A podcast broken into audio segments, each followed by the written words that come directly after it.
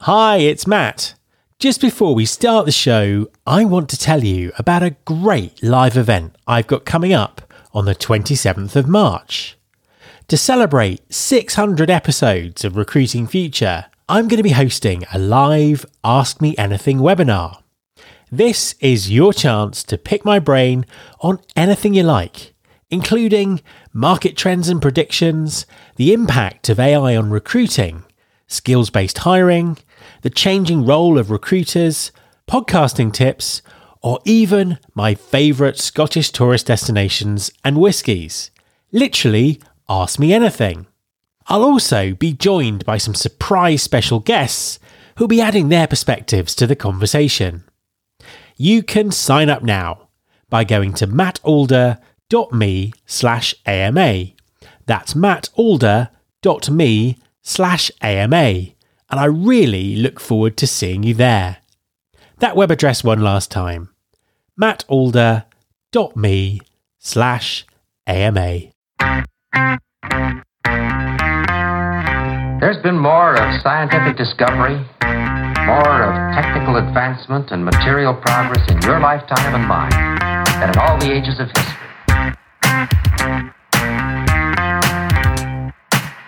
Hi everyone, this is Matt Alder.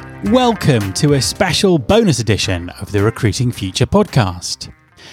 Back in April, I ran a live podcast conference on the future of talent acquisition in partnership with the team at TA Tech.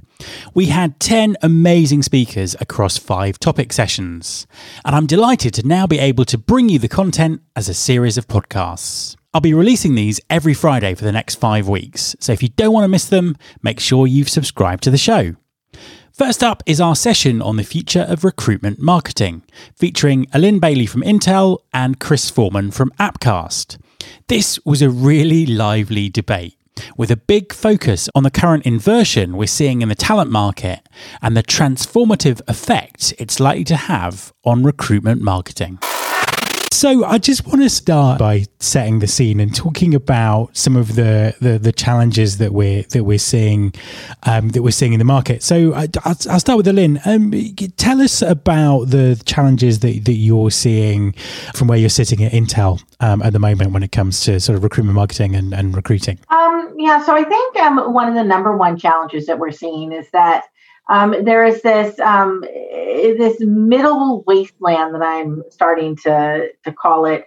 Um, that is the differentiation between what's happening from an advertising perspective and, and making people visible and aware of opportunities that exist. And I think that we've all kind of figured out how to do that, and that's happening at some level.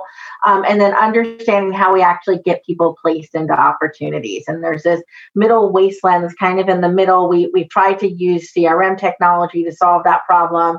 Um, now AI technology is coming into that space. Um, but I think from a recruitment marketing perspective, our biggest challenge is trying to figure out how do we take this promise that we're selling to people about this opportunity and the ability to help connect them to opportunity and, and et cetera, and actually make it a reality in a way that, um, you know, isn't just a bunch of fluff, right? How does that, how do we actually make that happen?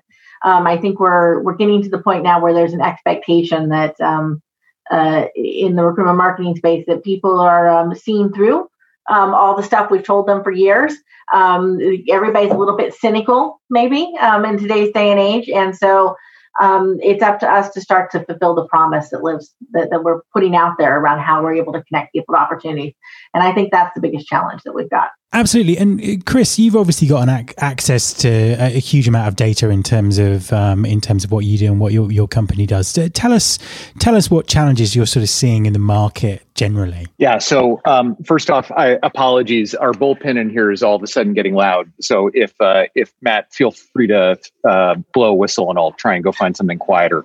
But um, if you guys, has anyone gone and seen um, the uh, the uh, oh goodness uh, Hamilton, the the the musical. Um, they've got a, they've got an, uh, a song in there uh, called "The Day the World Turned Upside Down" about you know the Battle of Yorktown and when all of a sudden we theoretically won our independence. The last four weeks, everybody, that song should have been playing in all recruitment marketing leaders' heads because the data in terms of what's going on with job seeker behavior has done something I have not seen in my 20 years of doing this. It literally inverted. And so um, I have to because a bunch of this is geeky. Um, I, I, pulled together a, a, few slides, Adam, just to show this. Can I show these slides quickly? Because I think fundamentally, what we are all going to be dealing with for the you know if our time horizon is the next three to five years. I think we've just entered a 12 to 18 month period where um, everything that we knew and understood about how people look for work and how they engage with job ads is inverted. And I think that that's going to drive um, a, a, a really radical shift in terms of how people are thinking about what recruitment marketing is. Candidly, I think we're going to get really down to basics really, really quickly just to try and increase the flow rate of people that we've got coming on in. And some of the razzle dazzle may actually kind of fall to the side as, as we focus on airways, breathing, and circulation. So, can I show you just two slides? Yeah, sure. If the if the tech All works. Right. Yeah, well, we're we're, we're, we're open for anything in uh, in this show. Cool. All right, can you see it? Yep. All right. So um, our friends at Indeed have a great blog called uh, Hiring Lab, um, and so if no one has seen it, you should go look at it. This is not an absolute measure of of of jobs, but it's it's it's indexed to a zero point back on Feb in February first in 2020, and you can see what happened during the pandemic. And now, if you blur your eyes, what you are seeing here is, is that postings on a relative basis in the United States are up by 20% compared to where they were a year ago, um, pre pandemic. So, vector is demand is materially higher, not just a little bit higher, but materially higher than it was pre pandemic. Okay. So, that's something that I think we all kind of fundamentally understand. Um, but what's what's the other thing I think that we fundamentally understand is is that we have still have more supply in terms of talent generalized, at least in North America, but this is true based on the data that we're seeing in in, in Europe as well, than pre pandemic. So if you take a look either by unemployment rate, you know, we're at 6% now, we were at 4%, 50% higher. So theoretically, half as many people are still on the sidelines. Or if you look at employed, what you're finding is there's about 11 million people that still are underemployed in the United States. And so, what should be happening and what has happened in every other downturn that I've ever seen is you come out of a downturn, demand goes up, and all of a sudden you start to see people moving off the sidelines, doing more searches, engaging more with job ads, and applying at a higher rate.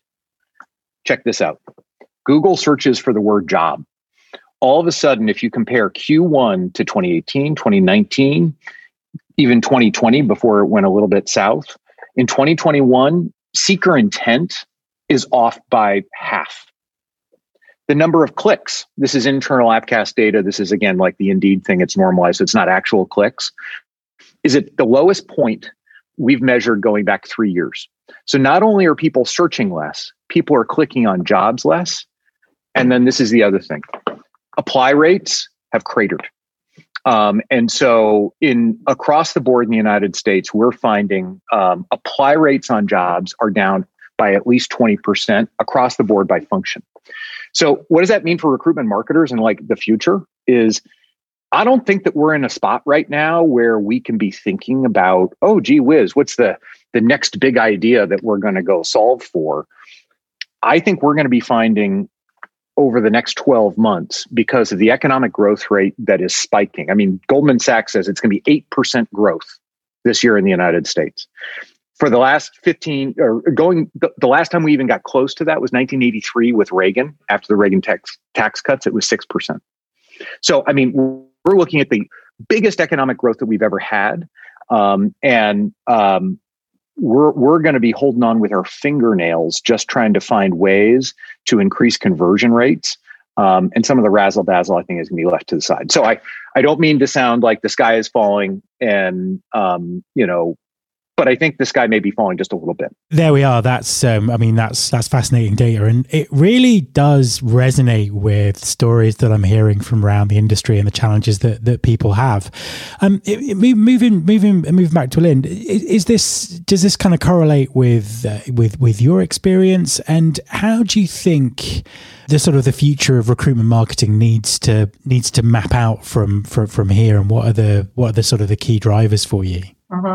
Um, I, I, do think it correlates. I'm I um, I'm was very interested by the data, so I the geek in me wants to go so deep in that and explore that uh, some more detail. So I'm trying to kind of think through that as I'm as I'm talking here. But I, my immediate instinct would be, I, I think I would caution us um, about making um, preconceived notions about why we think that is happening, and and I think some of it may be, um, and I'm just you know, throwing us out there as a hypothesis I'd like to test out. But I think some of this may be um, that uh, job seeker behavior is changing, um, not just because of maybe our preconceived ideas around their lack of interest or their lack of desire. Like a million things that could be kind of driving that piece.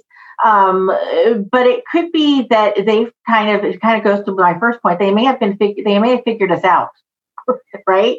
Um, uh, you know, we have uh, we've been spending uh, all this time basically running our recruitment operations organizations the same way for decades. Um, the candidates, I think, have gotten smarter and more in tune to this. And um, I'm wondering if this data is reflective of the fact that um, they woke up and they, they're not going to play anymore the same way. And so they're they're looking to approach this from a different lens. Um, and I think what that means to us is, is that we need to take a step back and say, well, what we've been preparing for this moment for a long time, right?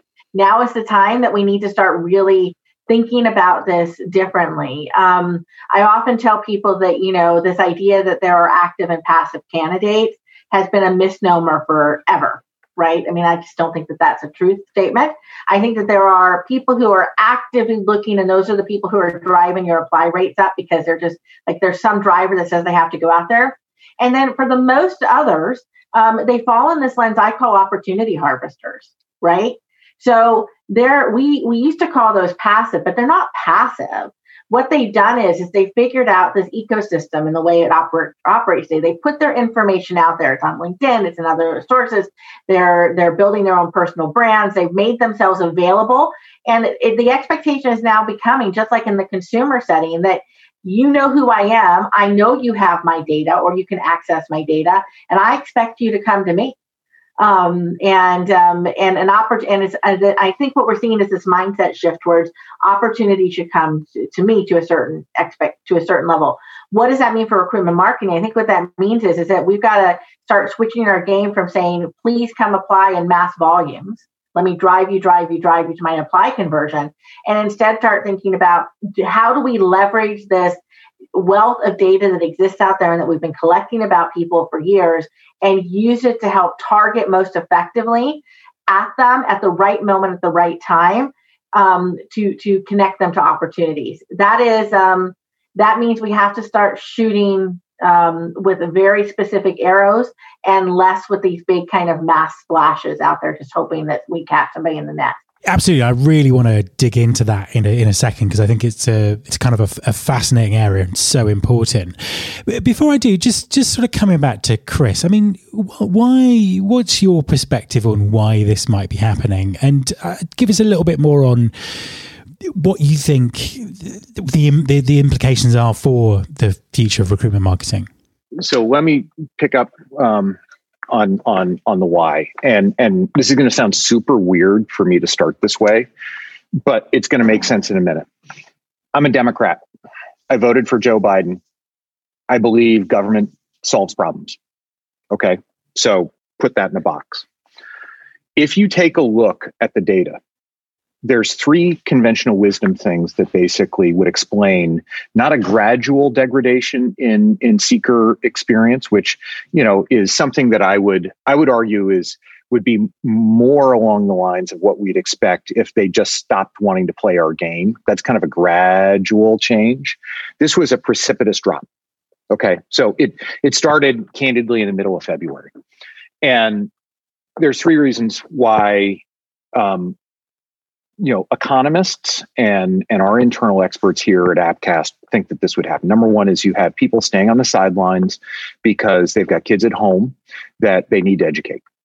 Number two is you've got people staying on the sidelines because of the fact that uh, they are not vaccinated and they're concerned about their safety.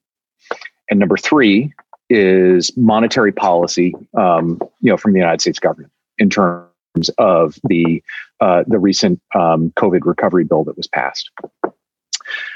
What's interesting is if you look at unemployment, just unemployment, um, and you break that down, unemployment is getting better with a whole series of categories.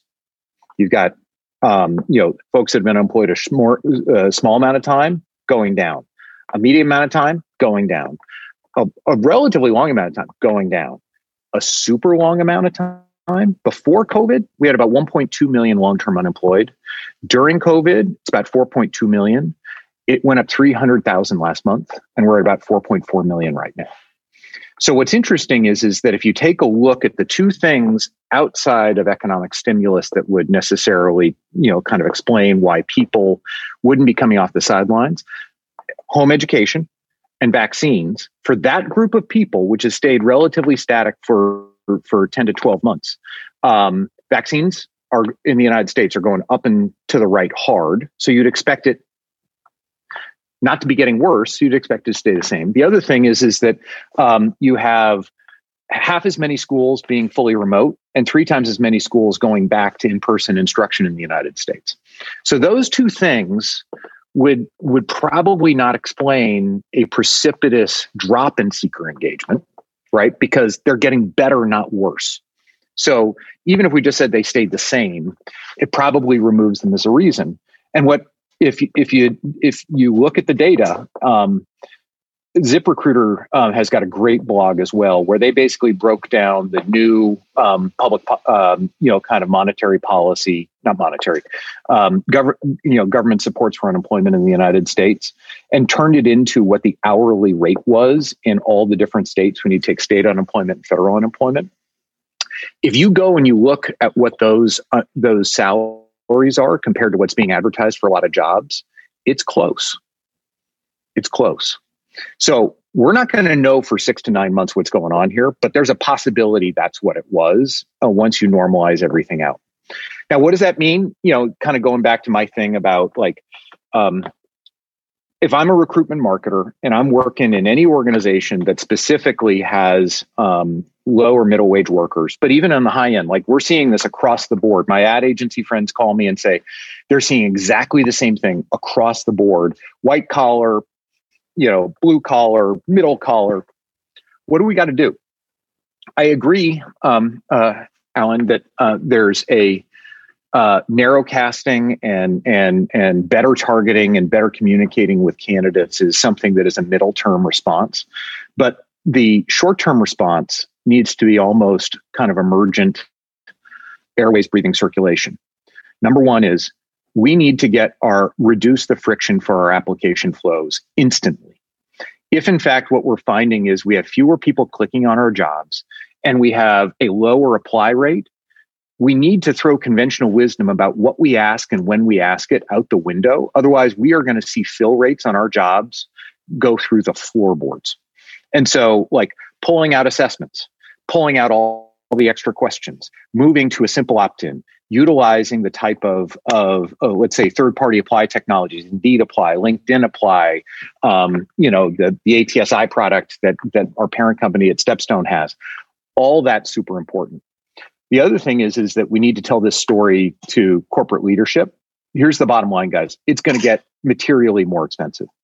Um, you're seeing as measured by what you pay for a click that cost is going up 15 to 20%. Conversion rates are going down by 20%, which means if you set your budget based on the idea that you are getting this many clicks and this many applies from a job ad that had this fill rate, basically divide that by 0.4.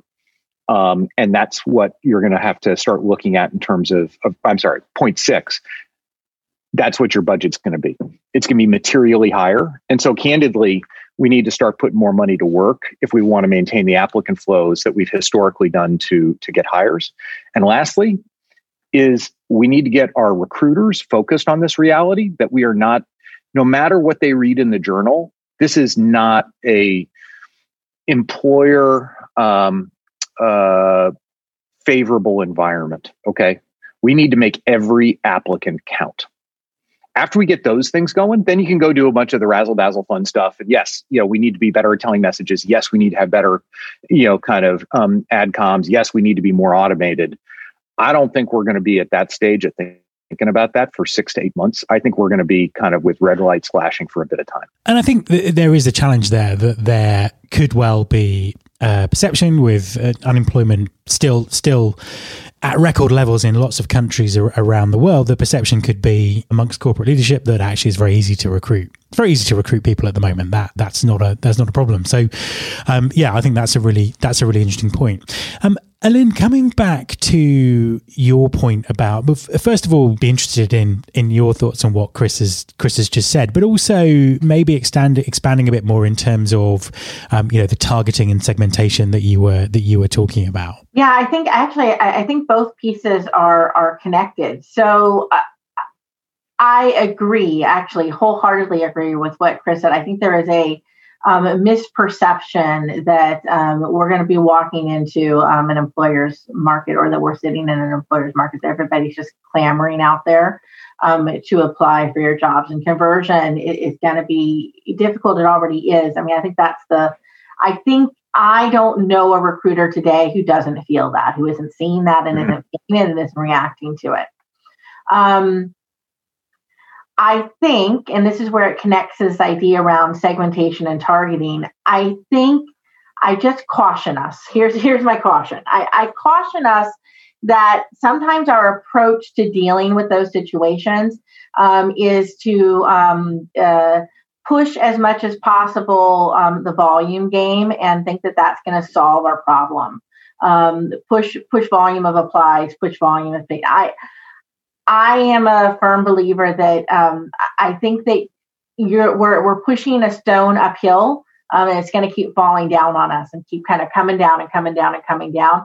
If we don't figure out this question around how do we target more effectively um, and actually get the right people um, applying to the right jobs and really focus on that match piece, we're going to only exacerbate the problem, right? I think the idea of friction around apply is a huge issue and it's related to this, right?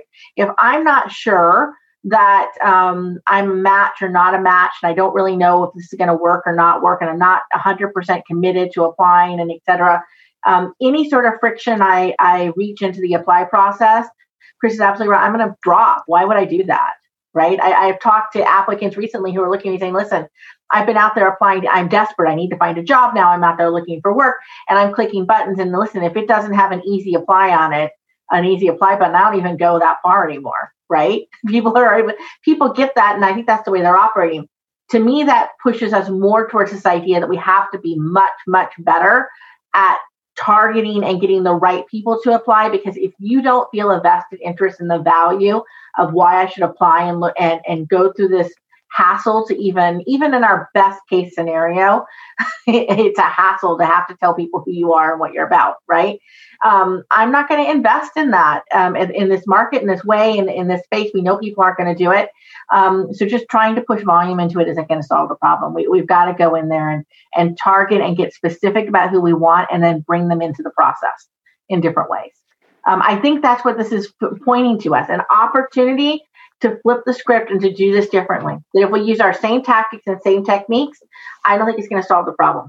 So this is this is turning into crossfire. I'm so excited I know. about this. I'm like, so, okay, so, so Matt, can I can I can I can I dig in here for a minute? you can dig in. You've got one minute to dig in. Then I'm going to ask a final question. So here's here's the the the the counter argument to the Sisyph- the Sisyphonian you know kind of issue of a volume that you pointed out. Uh-huh. So Mike Hennessy, um, founder of, of BrassRing, a decade ago, he and I were having coffee. And, you know, BrassRing at the time was, you know, maybe it was more than a decade ago, like the, you know, a major ATS. They had massive amounts of data. And he's like, Chris, you know what's super funny? We started to boil the ocean. And what we realized was a hiring manager put a requisition in. And do you know how many times the recruiting team had to go source for that requisition, on average, that requisition? 1.9 times. That means 90% of the requisitions when we went out and got candidates the first time were wrong. And I'm like, huh, why is that, Mike? And he's like, it's because the hiring managers have no idea what they want. And it isn't until they look at an applicant that they actually get a clue. And so one of the challenges that, that I've got, because I am, I, I'm, I'm going to argue that volume, no matter what your mother told you, volume does solve problems in recruiting. Um, and so is that all of this, you know, kind of nuanced recruitment marketing presupposes that we know what we want before we get a slate of people in front of us.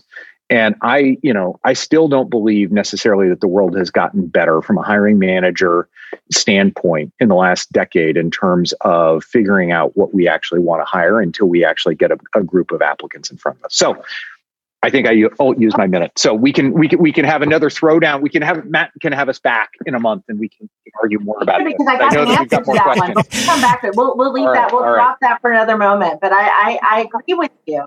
Could you give us give us te- give, you've got 10, 10 seconds yeah. before I so can I, ask the last I question. I absolutely agree with you, Chris. People yeah. don't know what they want until they see something in front of them and they can bounce off of and against it.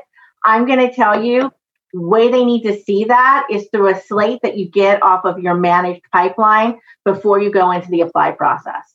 And and and the problem today is is that we're using that first slate based on the apply process and that is what is causing our businesses and our recruiters to have to spend so much time and effort managing candidates, right? So we I, I yep. think we're in the same I think we're saying the same thing. I just think that it happens pre-apply. to solve it. Yep. Right. I agree with you. If we could, if, if we could do that magic one, that would be fantastic. Rainbows and unicorns. I, I, believe in rainbows and unicorns. I think we can do it. Absolutely. Well, you know, I I could we, we could run for another hour. This is this is a fascinating a fascinating conversation, and I knew that you two would um, uh, you know would have a really interesting interesting debate, and that hasn't I haven't been disappointed. Um, I want to sort of finish with with one minute each because we're coming up to time. So let's sort of take ourselves away. I mean, it's very difficult to think about anything other than the next week or the next six months at the moment, just because it has been been such a stressful time and there was so much going on. But if we kind of rise above that and think a couple of years into the future, give me your sort of best idea. Oh, tell me what, actually, don't do that. Tell me what you'd like to see in terms of what recruitment marketing should look like in two years' time. So, Allyn, you can go first. Um, so, I'm going to throw my controversial statement out there. I think what's happening in the sourcing and recruiting space where we're starting to automate those capabilities um, at, at, a much bigger scale. I think that that's what needs to happen in the recruitment marketing space. I think that um, we have a misperception that it's not a misperception. I think that we have a desire to believe that it takes this, uh, you know, great marketing mind and focus and effort and a real specialty to be able to figure out how to target people and to get the right um, applicants and to, to push all of those pieces and, and to write do the right messaging. Um, I think that this is one of those jobs and spaces where um, uh, technology and systems may be better at this um, than our ability to get humans to do it effectively and, and at scale. So I think recruitment marketing becomes more and more automated. Um, and I think that we start using technology to a greater scale, and recruitment marketers need to become technology wizards. They need to understand how to use it and leverage it. Absolutely. Chris, your thoughts? Um, three legs to the stool. Um, first off, I do believe that we have we're seeing a secular shift in large organization uh, in large company TA organizations to have a dedicated recruitment marketing function. That in and of itself is going to lead to an acceleration of changes both in process and technology. That uh, is where we're going to be looking at you know funnels and pipelines um, you know more effectively and and bringing more tools to bear. So you know the old adage that if you throw people at it um, change occurs. I think we're going to see more people in this in this specialization and perhaps profession. Um, and and so that's that's vector one. Vector two is I actually think a bunch of stuff that we currently do is going to be thrown off the rails as a result of the privacy first web that's coming out. I can't tell you how nervous the ad tech and martech world is right now with everything that's going on with Safari and Chrome, the third party cookies, and the ability to re engage. um, based on on on data sets that are more private. The web is never going to be private, but more private, and um, that is going to put business models, tools, and techniques that we consider to be relatively straightforward today, and throw them out of whack and there's going to be a whole new bunch of things that are going to be coming in. So like that, I think is a is another webinar, um, and so I don't necessarily know how that's going to play out. The third thing though is within we're going to have more specialists looking at this issue. We're going to have a big new issue coming to the fore that we have to deal with with regards to privacy first web. The third thing is um, this is something that my uh, um, my boss and and and and uh, business partner Sebastian Dettmers at Stepstone talks about a lot. It's autonomous matching.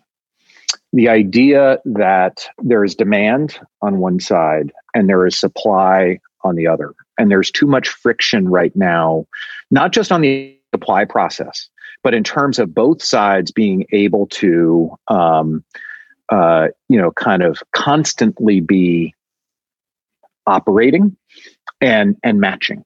So, you know, when you talked about the, the the the the false construct of passive and active candidates, that underpins this concept of of autonomous match. No one is really active and well, there people are active, but no one is truly passive because just to be clear, Sebastian, if you're listening to this, I would quit today if President Biden made me, um, you know, a, an ambassador to any country in the world. So I'm a passive candidate. I just happen to, you know, it's I'm I'm not going to get that call. So um, anyway, there you go. Okay. Um, I got the long stick, but those are my thoughts. Absolutely. Well, thank you so much. That was an absolutely tremendous um, conversation. Uh, sorry we have to cut it short, but we will we will continue it at some point in the future. So, um, thank you so much. If you could just turn your cameras and mics off, I'm going to invite Peter back to the Zoom stage um, to take us to the next uh, the next bit.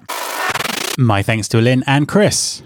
You can subscribe to this podcast in Apple Podcasts, on Spotify, or via your podcasting app of choice. Please also follow the show on Instagram. You can find us by searching for Recruiting Future. You can search all the past episodes at recruitingfuture.com. On that site, you can also subscribe to the mailing list to get the inside track about everything that's coming up on the show. Thanks very much for listening. I'll be back next time and I hope you'll join me. This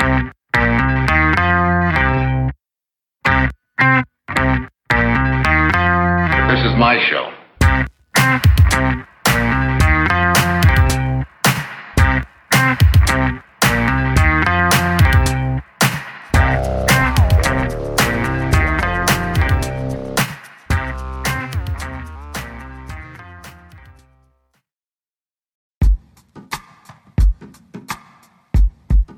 The Jim Stroud podcast explores the discoveries and trends forming the future of our lives. Brain to brain communication, robot bosses, microchip implants for workers, and artificial intelligence replacing human workers are all happening now. If you want to know what's happening next, subscribe now to the Jim Stroud podcast.